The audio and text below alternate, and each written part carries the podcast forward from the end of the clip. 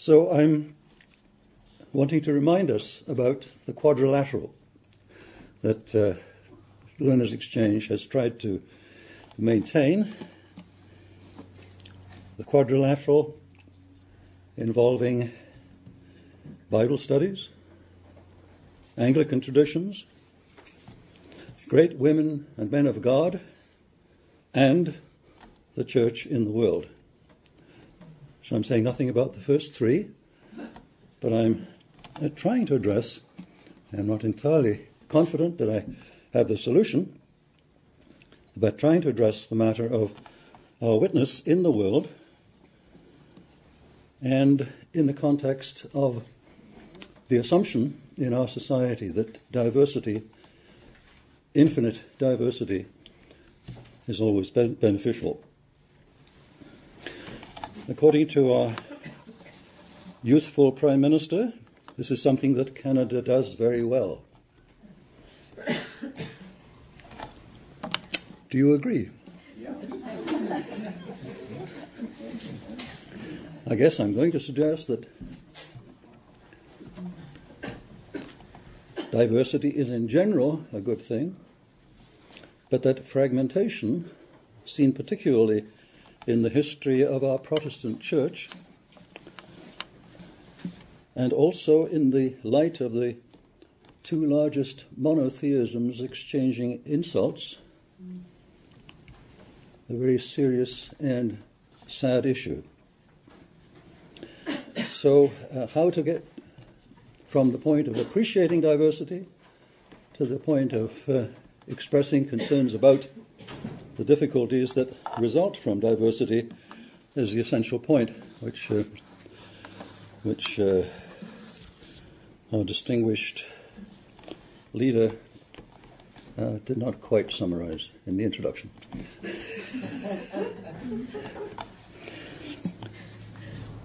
so I am assisted by rather inadequate uh, writing, but I hope that some of it can be read. The first point being what on earth is the dignity of difference? It's an expression that was coined by Rabbi Jonathan Sacks, the chief rabbi of the Commonwealth for a period of 15 years, recently finished, in describing the glory of the created world in its astonishing multiplicity. The thousands of different languages spoken by mankind, the proliferation of cultures, the sheer variety of the imaginative expressions of the human spirit, in most of which the voice of wisdom can be heard. The world is not a single machine, but it's more like a complex interactive ecology in which diversity is of the essence. At the very least, that realization should make us better listeners. No civilization has the right to impose itself on others by force. This is why God asks us to respect the freedom and dignity of those who are not like us. In Exodus 23, verse 9, we read, Do not oppress a stranger for you know what it feels like to be a stranger. For you yourselves were once strangers in the land of Egypt. In other words, you have to know the experience of being a stranger in order to appreciate the stranger. But more than that, the, the stranger had a priority uh, amongst the Israelites, which is expressed in detail in Leviticus. So I hope you see the, essential motivation uh, for a discussion of diversity. Diversity in all its forms. Geodiversity, biodiversity, cultural and religious diversity. There's something to be learned uh, from each of these concepts.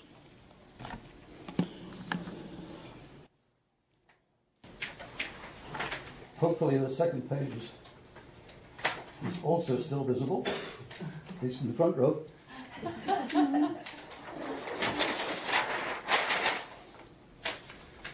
is there intrinsic value in diversity? If so, how do we measure it? How do we appreciate it? In what ways do we express the value in diversity? In contemporary Canada, there's a strong emphasis on embracing diversity with the underlying assumption that diversity is a good thing. For example, at national, regional, and local levels, we express pride in Canada, pride in British Columbia, the greatest place, pride in Vancouver, is the greatest city. All this is encouraged without any essential reference to God. But more interestingly, perhaps, is this pride in citizenship is expressed in the face of globalization, which is also in general thought to be a good thing, as it enables a sense of the global community, but which at the same time flattens the earth. Books of substance have been written on this topic.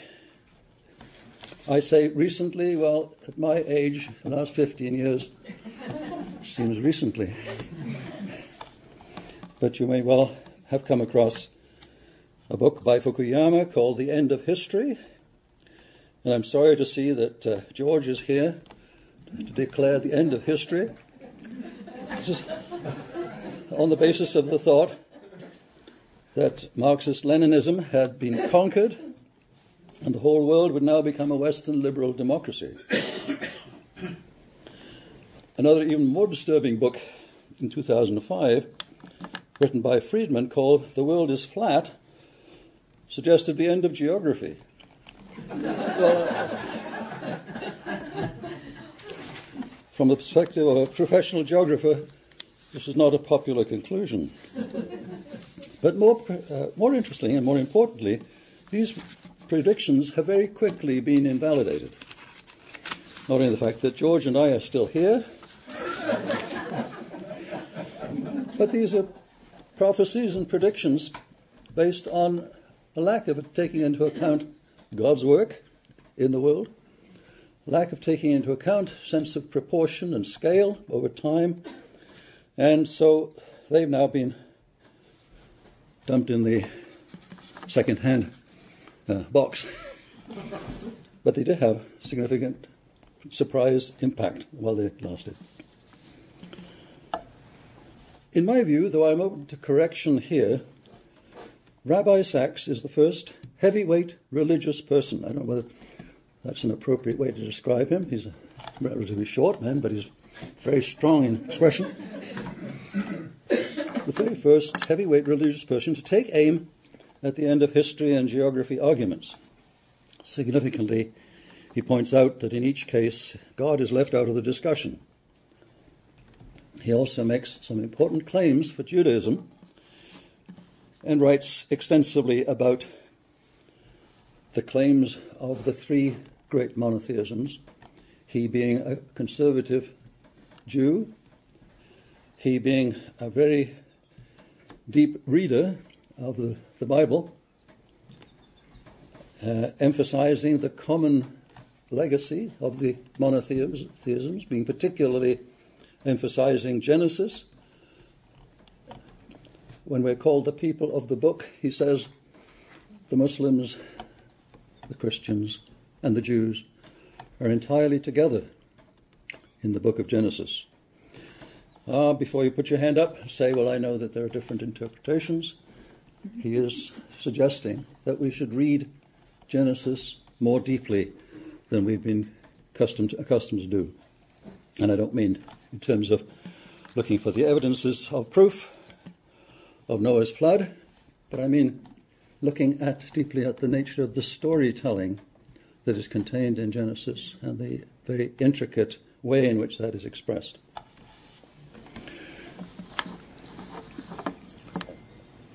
So I'm asking whether there's any intrinsic value in diversity.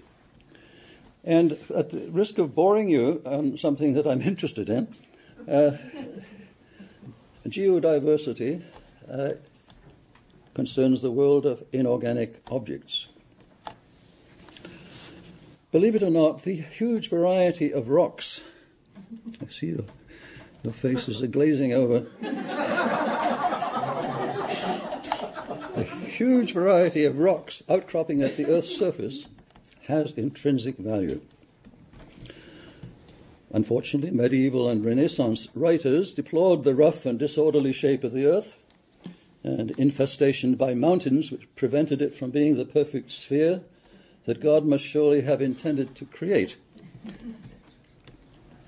But the great variety of precious stones that is discussed in the last chapters of Revelation, you may recall that we have recently looked at that book. The great variety of precious stones gives a hint as to the value of rocks.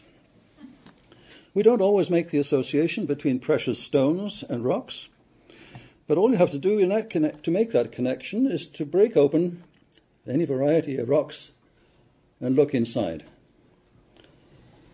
The variety of abiotic nature on which biodiversity depends is astonishing if you have the view that rocks are merely what they appear to be from the outside. We studied Revelation and found out that jasper, sapphire, agate, emerald, onyx, carnelian, chrysolite, beryl, topaz, chrysoprase, jacinth, and amethyst, you'll recall. All these jewels that adorn the city of God can be found inside dirty, grey, and uninspiring rocks. God's creativity is found within every rock if we take the time to look. Jasper is a reddish chalcedony, a variety of the mineral quartz. Sapphire is a blue chalcedony, and chrysoprase is a green chalcedony. We can go on. Many of them are varieties of quartz, and quartz you will find in abundance in the North Shore Mountains. So please take your geological hammer next time you go to the North Shore Mountains. You may well find one of those jewels in the rocks that you happen to crack open. What I'm simply saying is that uh, geodiversity is of the essence of God's created order. And whilst we're much more familiar with the term biodiversity, comes up very frequently in the, in the news and in the, in the literature, biodiversity essentially depends on the existence not only of God's creation, but of the fact of geodiversity. And what is biodiversity? Well, it's essentially it's classified into two kinds of diversity. One is genetic diversity, which is concerned with conserving the genetic pool, and an ecosystem diversity, which maintains and enhances habitats. We get the concept of a keystone species, which is essential to survival, but we often don't know which is or are the keystone species. Hence, there's this extreme concern about conserving as much of the ecosystem as possible in case we happen to kill off a keystone species. Now, I'd like you to hold on to that thought as we look at cultural and religious diversity because there is a sense in which one can look at the keystone elements of the religious and cultural diversities, and which is important for us to, to think about. Cultural and religious diversity give color and a sense of security to people. I was present at a Central Asia seminar on Friday, at which participants were dressed in the national costumes of Kazakhstan, Afghanistan, Xinjiang and all sorts of stands. National colours, music, dancing were in evidence. It's true that the immense power of globalization has some positive political aspects, including the defeat of fascism and communism, communism but benefits are unevenly spread by globalization. As you know, the combined wealth of the three richest billionaires is more than that of 600 million inhabitants of the global south. The global corporation has the deciding vote in today's global economy. with 51 of the 100 largest economies being corporations and the minority nation states. In other words, God's God given cultural diversity is often overwhelmed by the global marketplace. But cultural diversity and religious diversity depend not only on God's creation, but also upon biodiversity, geodiversity, and the whole richness of the created order, which is what I, I believe Rabbi Sacks is talking about when he talks about the astonishing multiplicity of the created world. Well, you say, well, we're in a, a church here, so we should find out what the Bible says about this.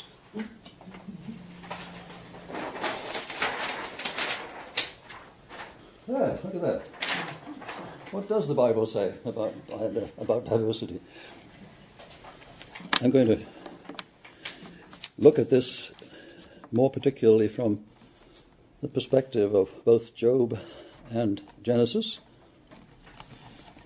and uh, try to draw some conclusions from those passages.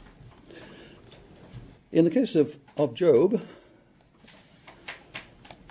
the last few chapters of the book of Job engage the topic of diversity with God at the center. What is the line that God takes? Then the Lord answered Job out of the whirlwind and said, Where were you when I laid the foundation of the earth? Or who laid the cornerstone? Interesting.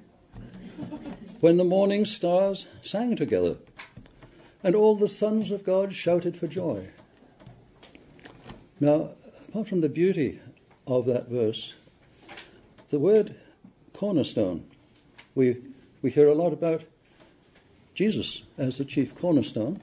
But in this context, I'd like you to, to think also of the cornerstone being God's created cornerstone, and that we need to pay attention to the fact that the morning stars sang together and all the sons of God shouted for joy at the creation.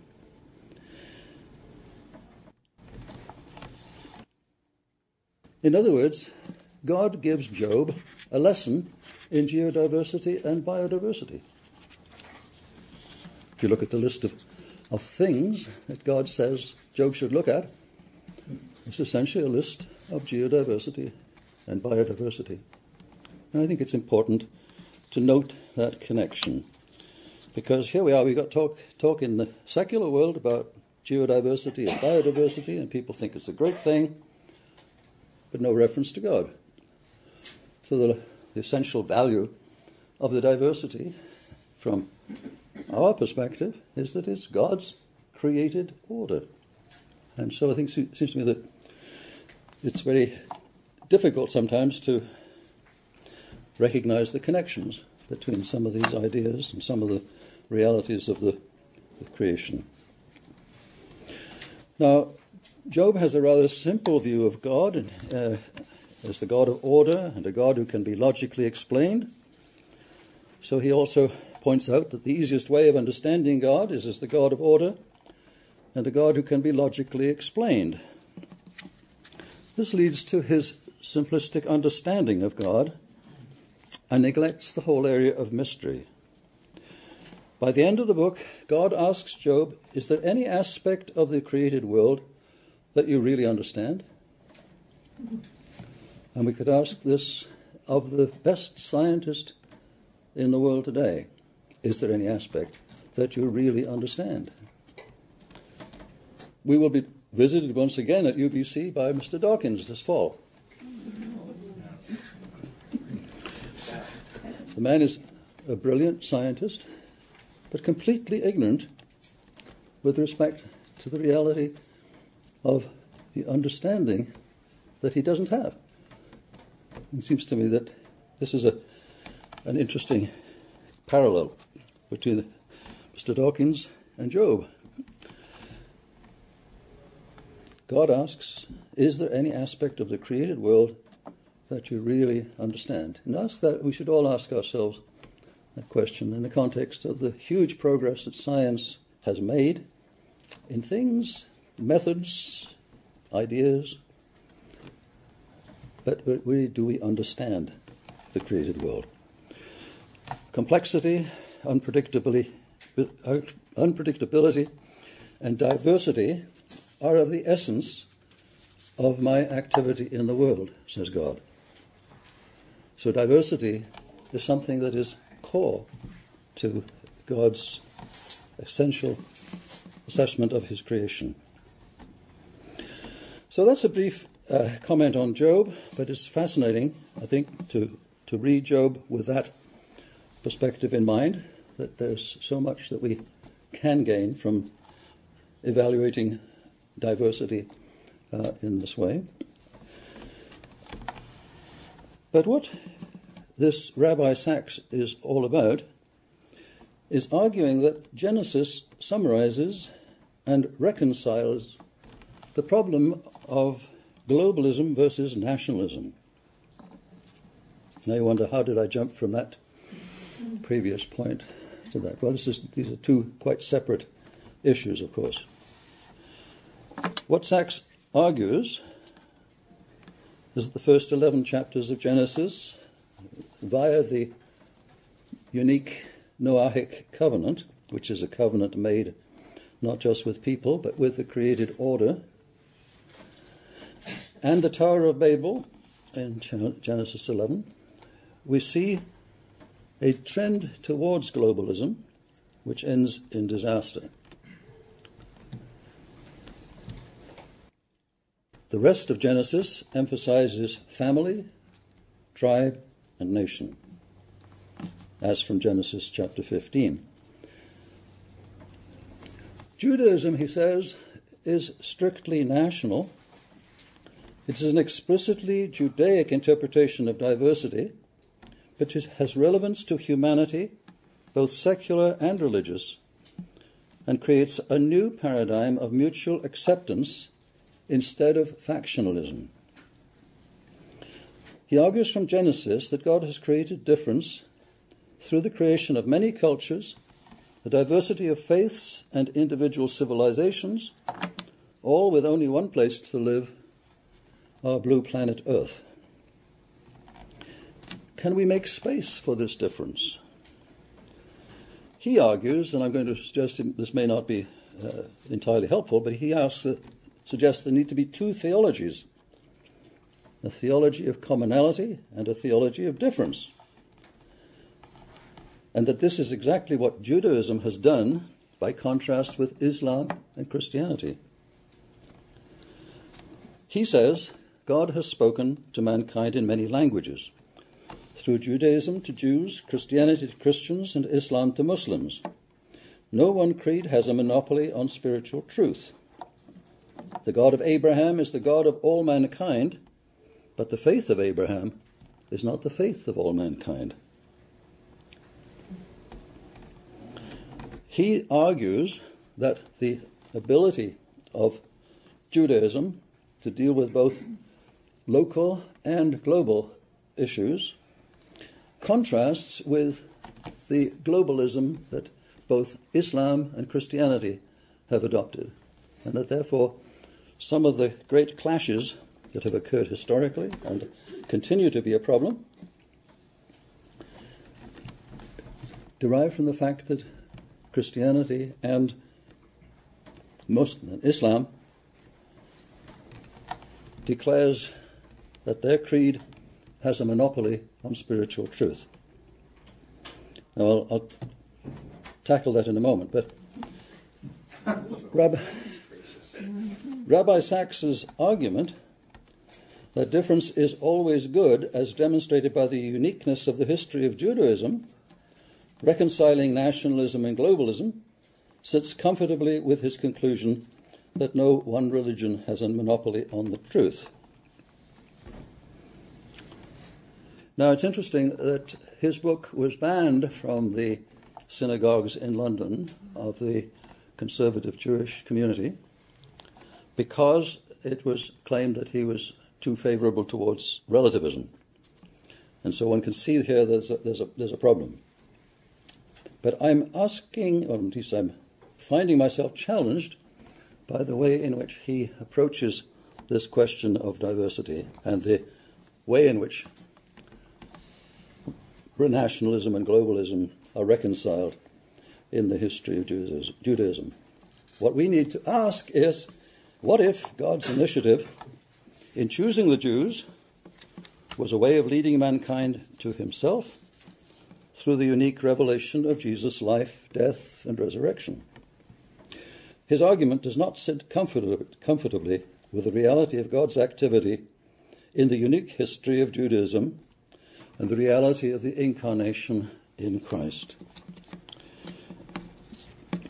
So there's a limit to what we should be accepting from uh, Rabbi Jonathan Sacks, but it has so many interesting aspects that uh, I, I, find it's worth considering uh, very carefully.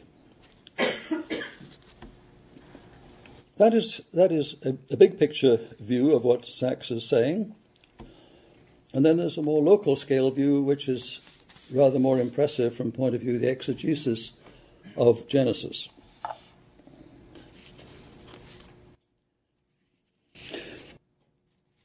He starts with the, the, the, the question why does our common book, Genesis, Genesis, the common book for the three monotheisms, emphasize storytelling and not philosophy? Why is it that Jews, Christians, and Muslims, spiritual children of a common father, namely Abraham, have been at loggerheads for so long? The Crusades, the jihads, the forced conversions, inquisitions, burnings at the stake, pogroms, and suicidal terrorism. Perhaps it's sibling rivalry because we're so close to each other in our heritage. But, and this is the most important and positive thing that Sacks says, try reading Genesis at five different levels. And uh, I think this is something quite startling, at least from my perspective quite startlingly valuable from my perspective. He says, look at the stories of the main characters from five vantage points. A superficial, a superficial reading is that primogeniture has been overturned, namely, the older guy has been superseded by the younger guy, and happens over and over again. Ishmael and Esau are deprived of birthrights. And they were the older guy. This is a standard reading, which is not new to anybody here. The second level of reading is look at this Genesis from the vantage point of fathers. It's just a special appeal for fathers. Abraham loved Ishmael. Isaac loved Esau. And there are interesting distinctions between the nature of the inheritance in each case. Ishmael was not thrown out, and Esau was not thrown out. They came to rather successful uh, endings from the vantage point of fathers. A third level of reading, he suggests, is where are your sympathies drawn as you read through Genesis? For example, between Hagar and Ishmael, right? where are your sympathies drawn? between Isaac and Esau. Where are your sympathies drawn? There's really a deep sympathy to the succession that is not part of the thin red salvation history that we understand through the Abrahamic covenant. Fourthly, and most interestingly, what is the final scene in each story? Isaac and Ishmael stand side by side at their dad's funeral. I don't know whether you've actually noticed that. Jacob and Esau have a spectacular reconciliation. Joseph and his brothers show the most wonderful reconciliation, deeply emotional. The final scene in each story suggests that reconciliation has been achieved through these experiences. And finally, uh, Mr. Sacks says, ask the question how do Jews read Genesis? How do Christians read Genesis? And how do Muslims read Genesis? So there's a deep exegetical concern, and this man is an expert in the original literature here. And he comes to some very important conclusions about the value of variety and diversity in this whole history of Genesis. So we could go on uh, at length, but these are the three points that I get from the from the readings. Uh, one of in Job, the embeddedness of diversity in God's creation, the nature of the reconciliation of globalism and nationalism through the history of the Jews from Genesis 15 onwards, and the way in which diversity is, is approved of in the stories within Genesis itself. In other words, instead of seeing all the credit going to the people of the Abrahamic province, there's just as much evidence that there was approval of the other descendants of Abraham. And that is a rich thought. It doesn't solve the past enmities, it doesn't solve the, the problems of relationships between different religions and cultures, but it does allow one to appreciate the intrinsic value of diversity, not in just in biodiversity and geodiversity, but in cultural and religious diversity.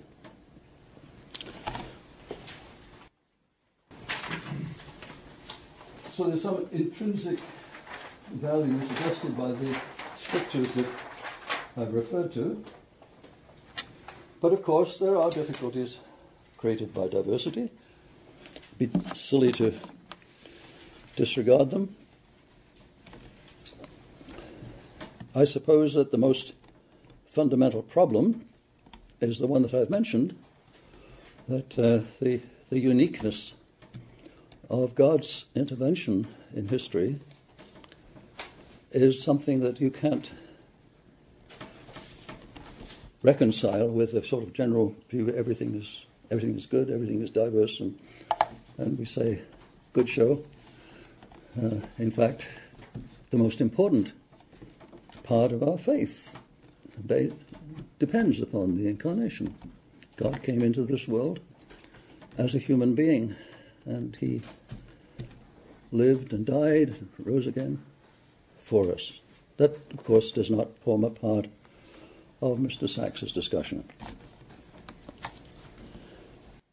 So the difficulty created by cultural and religious diversity and other kinds of diversity is that it tends to ignore uniqueness. It's very difficult for either science or social science or general thinking to deal with uniqueness in a way that we've become accustomed to in the scientific way of thinking. Then, having said that, there are other uh, issues, which are, well, headed by the systemic discrimination that we uh, seem to prefer as human beings. We seem to prefer to encourage systemic discrimination rather than uh, accepting the variety of cultural and religious diversities. And that's another, another talk uh, on its own. But I want to make the link back to the question of the, the ecological nature of our culture and our religious tradition. There seem to me to be keystone principles without which humanity is likely unsustainable. Compassion, conservation, and conciliation are, it seems to me, keystone principles without which it's unlikely that humanity can survive for many generations.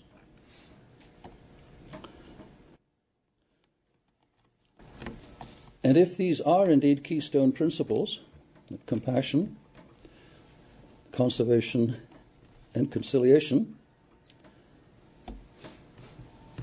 I'm not talking here about converting the world to Christianity. I'm talking about the survival of our society. Then it seems to me that these keystone principles are difficult to apply unless we value diversity. Almost all humanity aspires to live within a social order that permits living together collectively in a respectful and harmonious way. Toleration, mutual respect, and celebration are stages in the achievement of sustainable relationships. Right? We start by tolerating the other. We develop a sense of mutual respect, and then ultimately celebrate together with other uh, and diverse groups. It's not a question of conversion to another faith. It's a question of living respectfully and within a respectful, harmonious social order.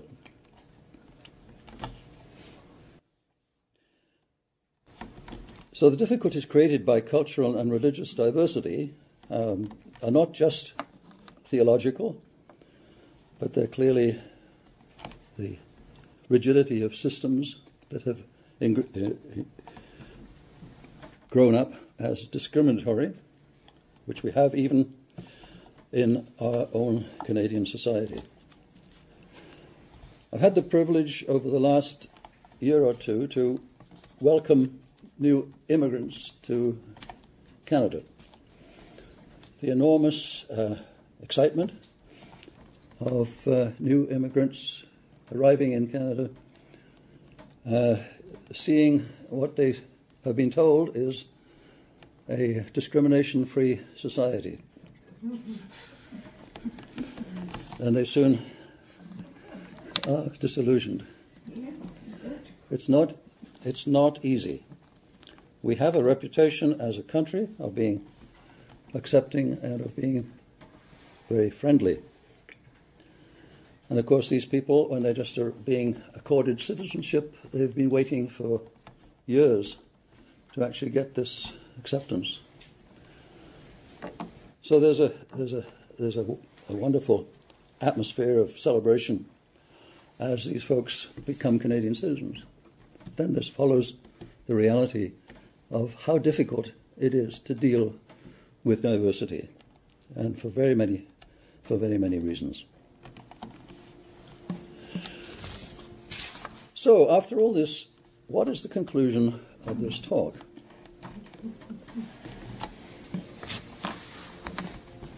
Well, the book of Genesis is authoritative for all monotheists. That is to say, Judaist, Jews, Christians, and Muslims. They read them in different ways. And together, they represent a little less than 50% of the world's population.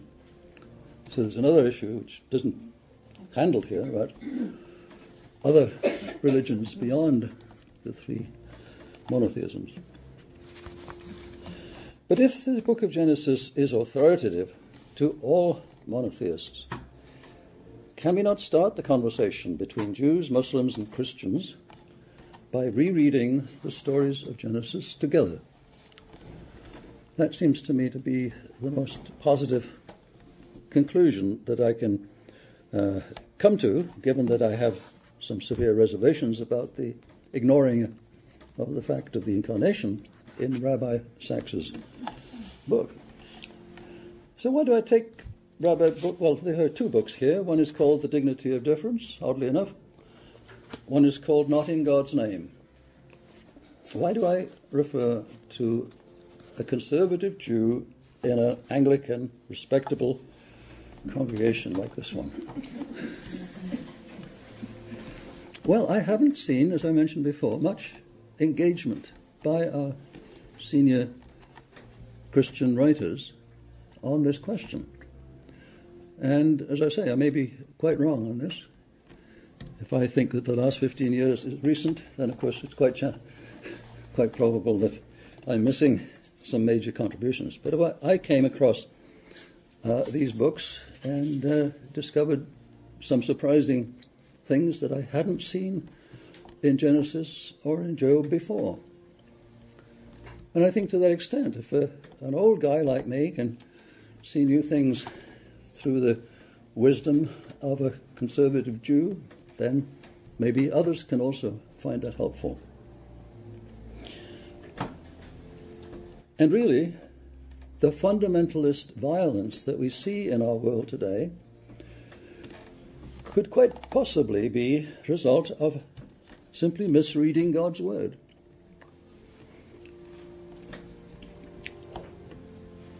So that the careful attention to the book of Genesis and the book of Job, both of which are part of that common tradition, could be the starting point of some very positive reduction in the intensity of the violence which seems to be growing all around us.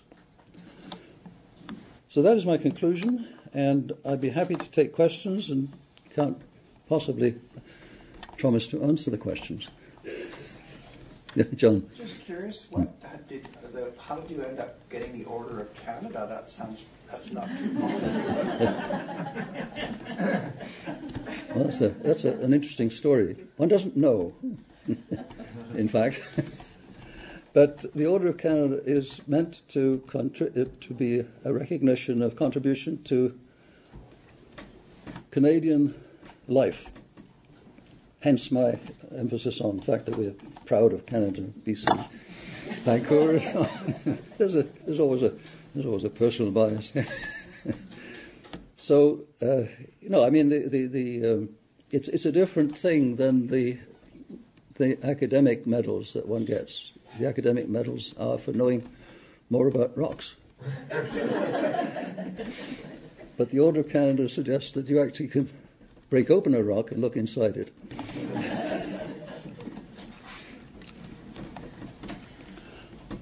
Martin. Um, you didn't talk much about the Tower of Babel. So, I the first reading, simple reading of the story is the diversity of languages is a curse of God. Yeah. But there are also readings of it as a blessing. What does Sacks go for? Sacks goes for it as a blessing. Yeah, which is a interesting thing. But he, but he feels it's a blessing, but it it uh, it, it it's abandoned because of the need to take particularities of the Jewish family more seriously. So you say the blessing is abandoned. I don't understand what you mean. Well, his view that the Tower of Babel is a blessing yes. is abandoned by him after oh. going on to the the, the, oh. the next part of the history. Ah. so he sees it as a way, as a way of interpreting globalism at hmm. the, the early stage, and then he says, well, really, if we'd kept on going in that direction, we would never have emerged as a distinct society. Yes.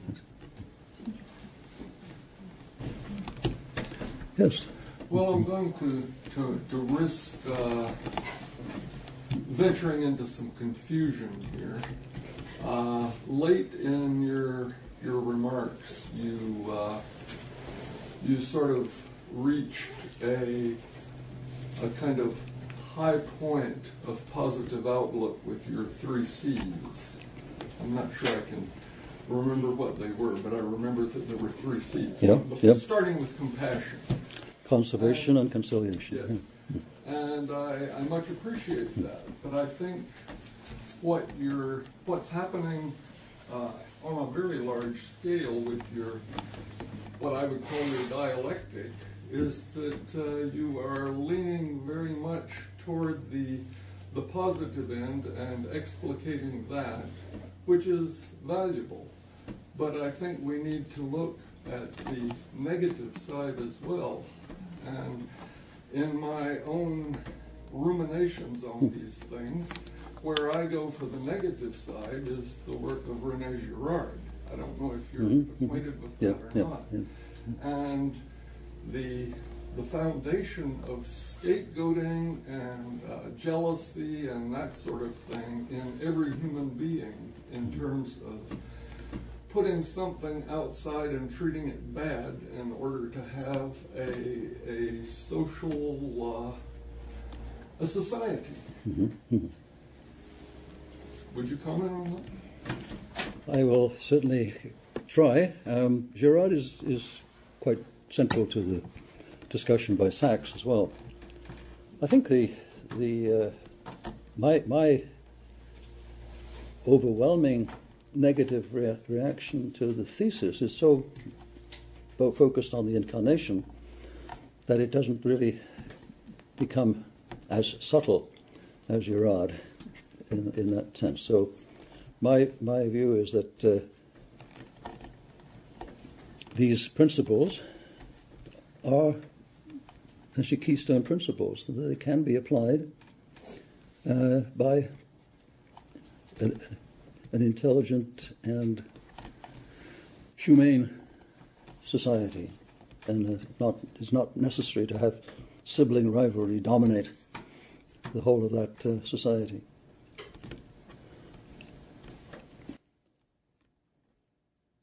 Do you want to come back on that? Mm, it seems to me that Girard is saying that uh, the the solution is ultimately a kind of self-sacrifice in becoming aware of what is going on and refusing to do that.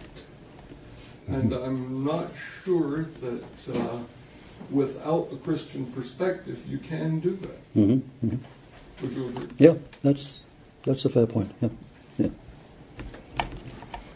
Yes, Harvey. If this good author um, would a, a Christian response to him would start with, it seems to me, we love our enemies.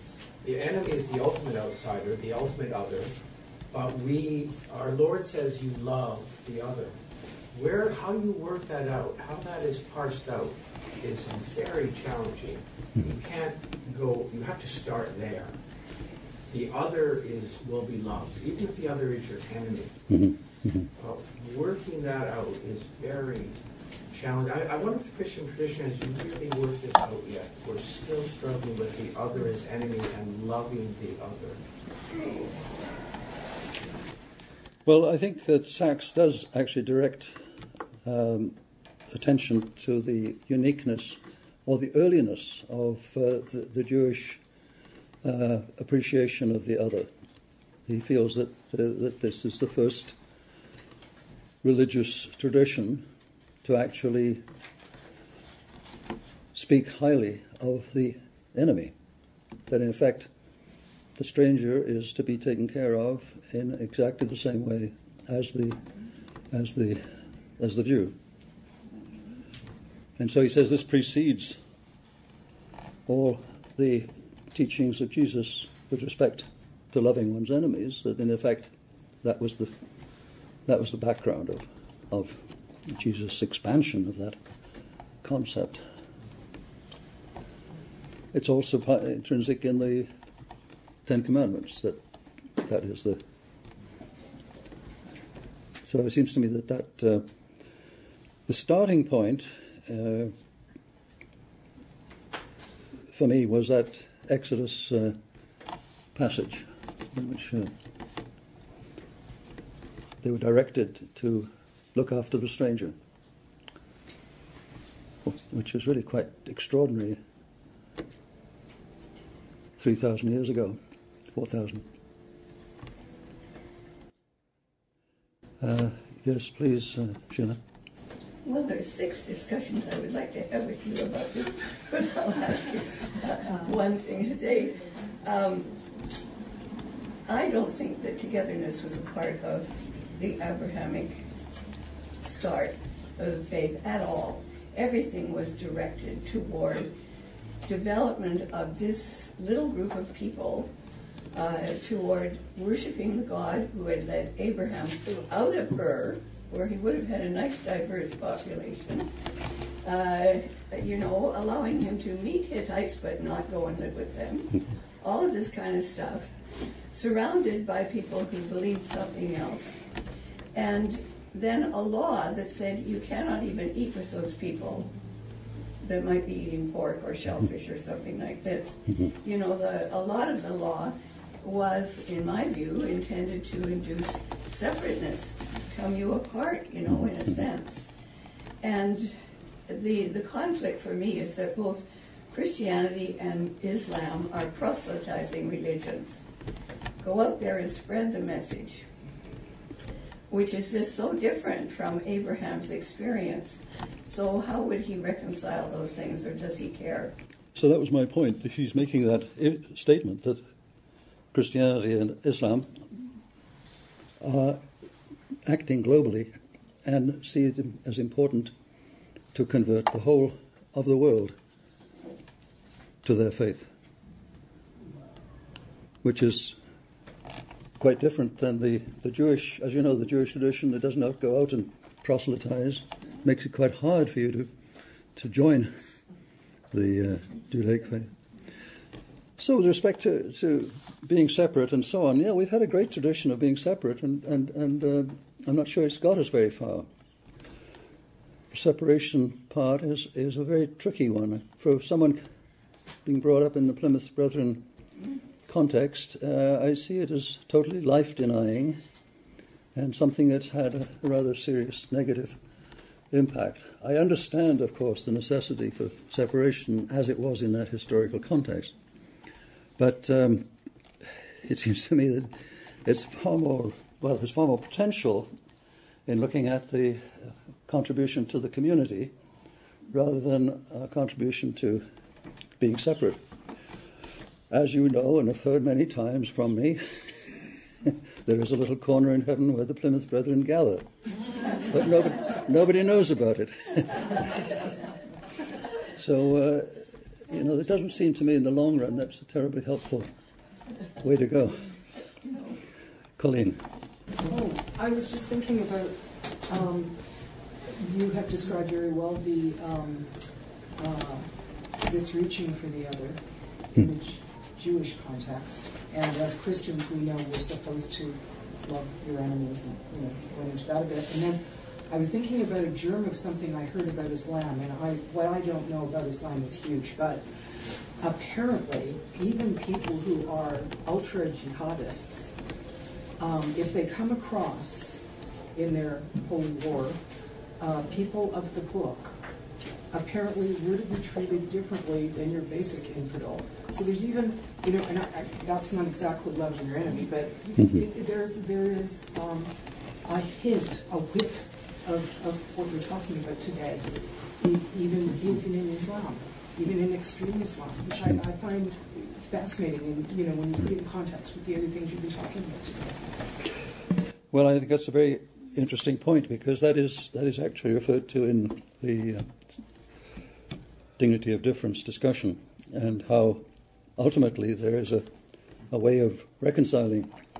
through this uh, emphasis and a, rereading of, of Genesis that that would be possible. So I think that, uh, yeah, I mean, we, we're, we're so dominated by the negatives.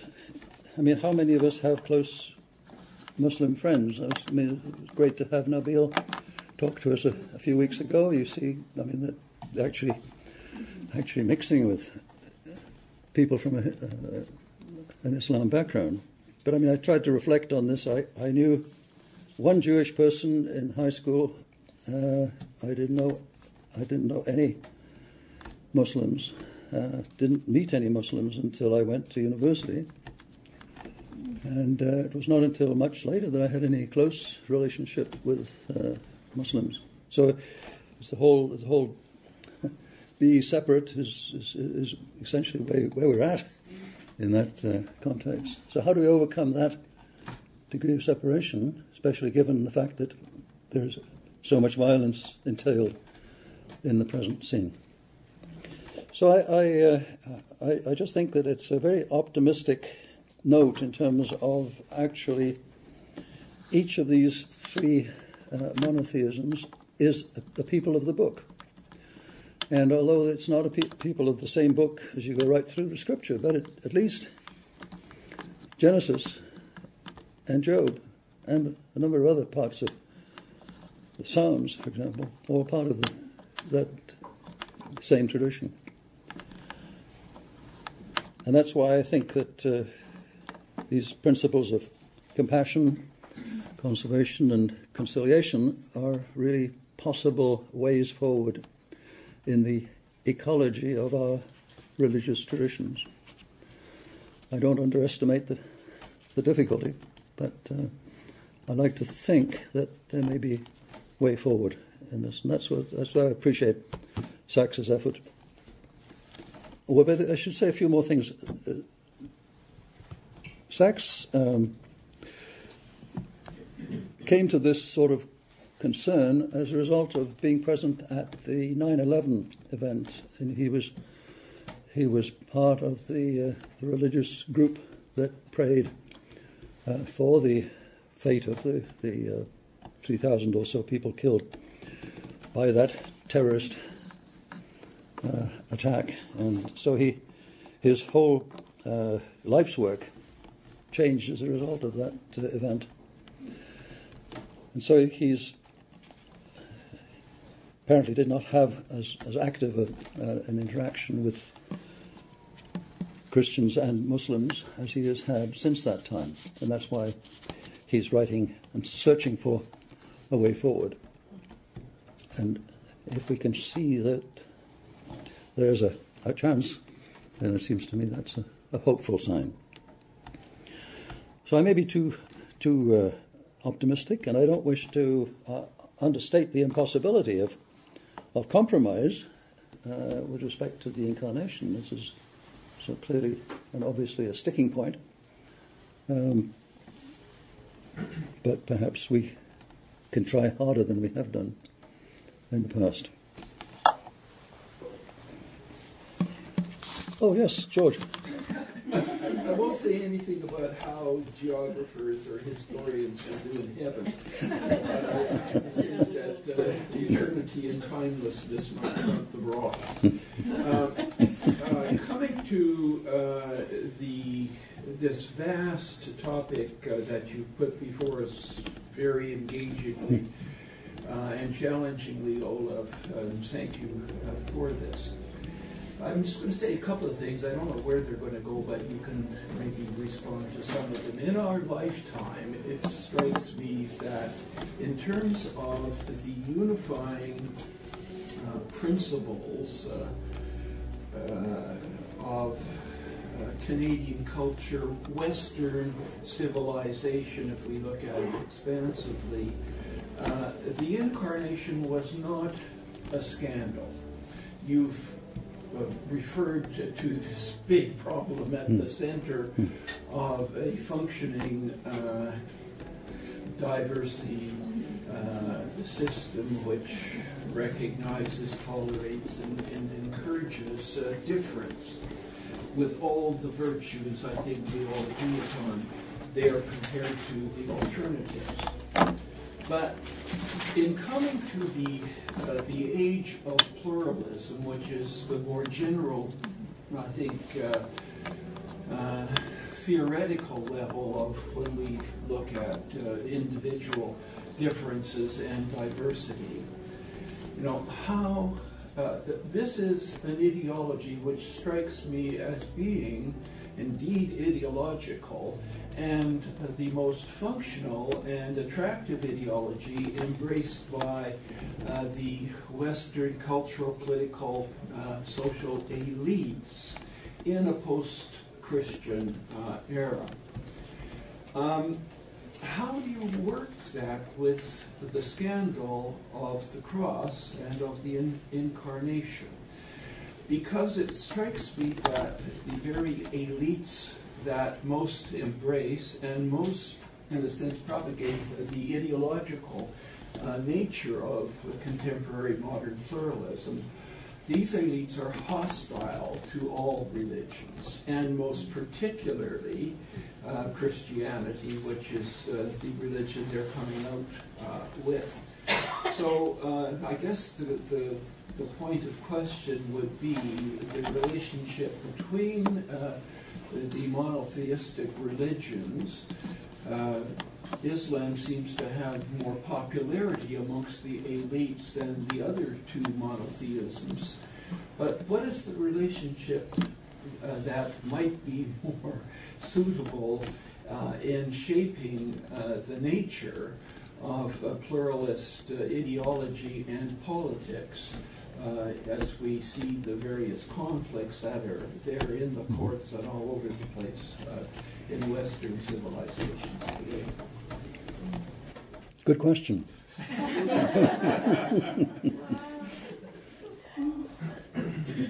yes, I mean this is uh, this reflects the fact that we work in a secular society, and a lot of things have rubbed off on us, which maybe shouldn't have rubbed off on us. But uh, it does seem to me that uh, the, the incarnation issue has to be tackled head on. And uh, it can't be put forward as the framework for a lecture at UBC because of the force that society exercises against such a discriminatory activity. But it can be the central core of one's witness in talking about these matters. So it seems at a personal level one can deal with it, but at a theoretical level, uh, there is hostility between the frameworks. And uh, but I think you see that that that's why I was at pains to try to make the analogy between the values of diversity in, in the secular world, but which are under, underpinned by God's creative activity. And to that extent, there's a conversation. But I don't deny the, the uh, this is a, it's a tricky, tricky issue. Do you have an answer to your question? Well, I think there's a, a fourth C. You get crucified if you try.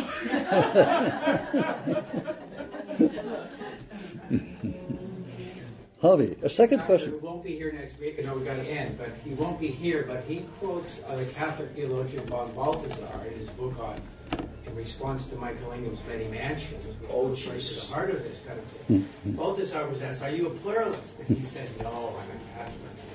Mm-hmm. I belong to the true universal movement that God has given to the world. And the incarnation is for all. Mm-hmm. Mm-hmm. Um, I mean, there's our bottom line, is it not? Well, I think there are two parts to that question. Yes, the, the incarnation is the bottom line, but whether this Catholicity is the answer, um, that's even narrowing the that's narrowing the diversity. It's an all Yeah, yeah. Yeah. So I think are two aspects of your question. Okay. Is that my, my, my cue? Uh, I just want to take the opportunity to say thank you for such an intriguing and, and thought-provoking uh, um, presentation, given us much to discuss, much to think about, and as always, you bring it in such an engaging and sometimes humorous style. Thank you so much. Thank you.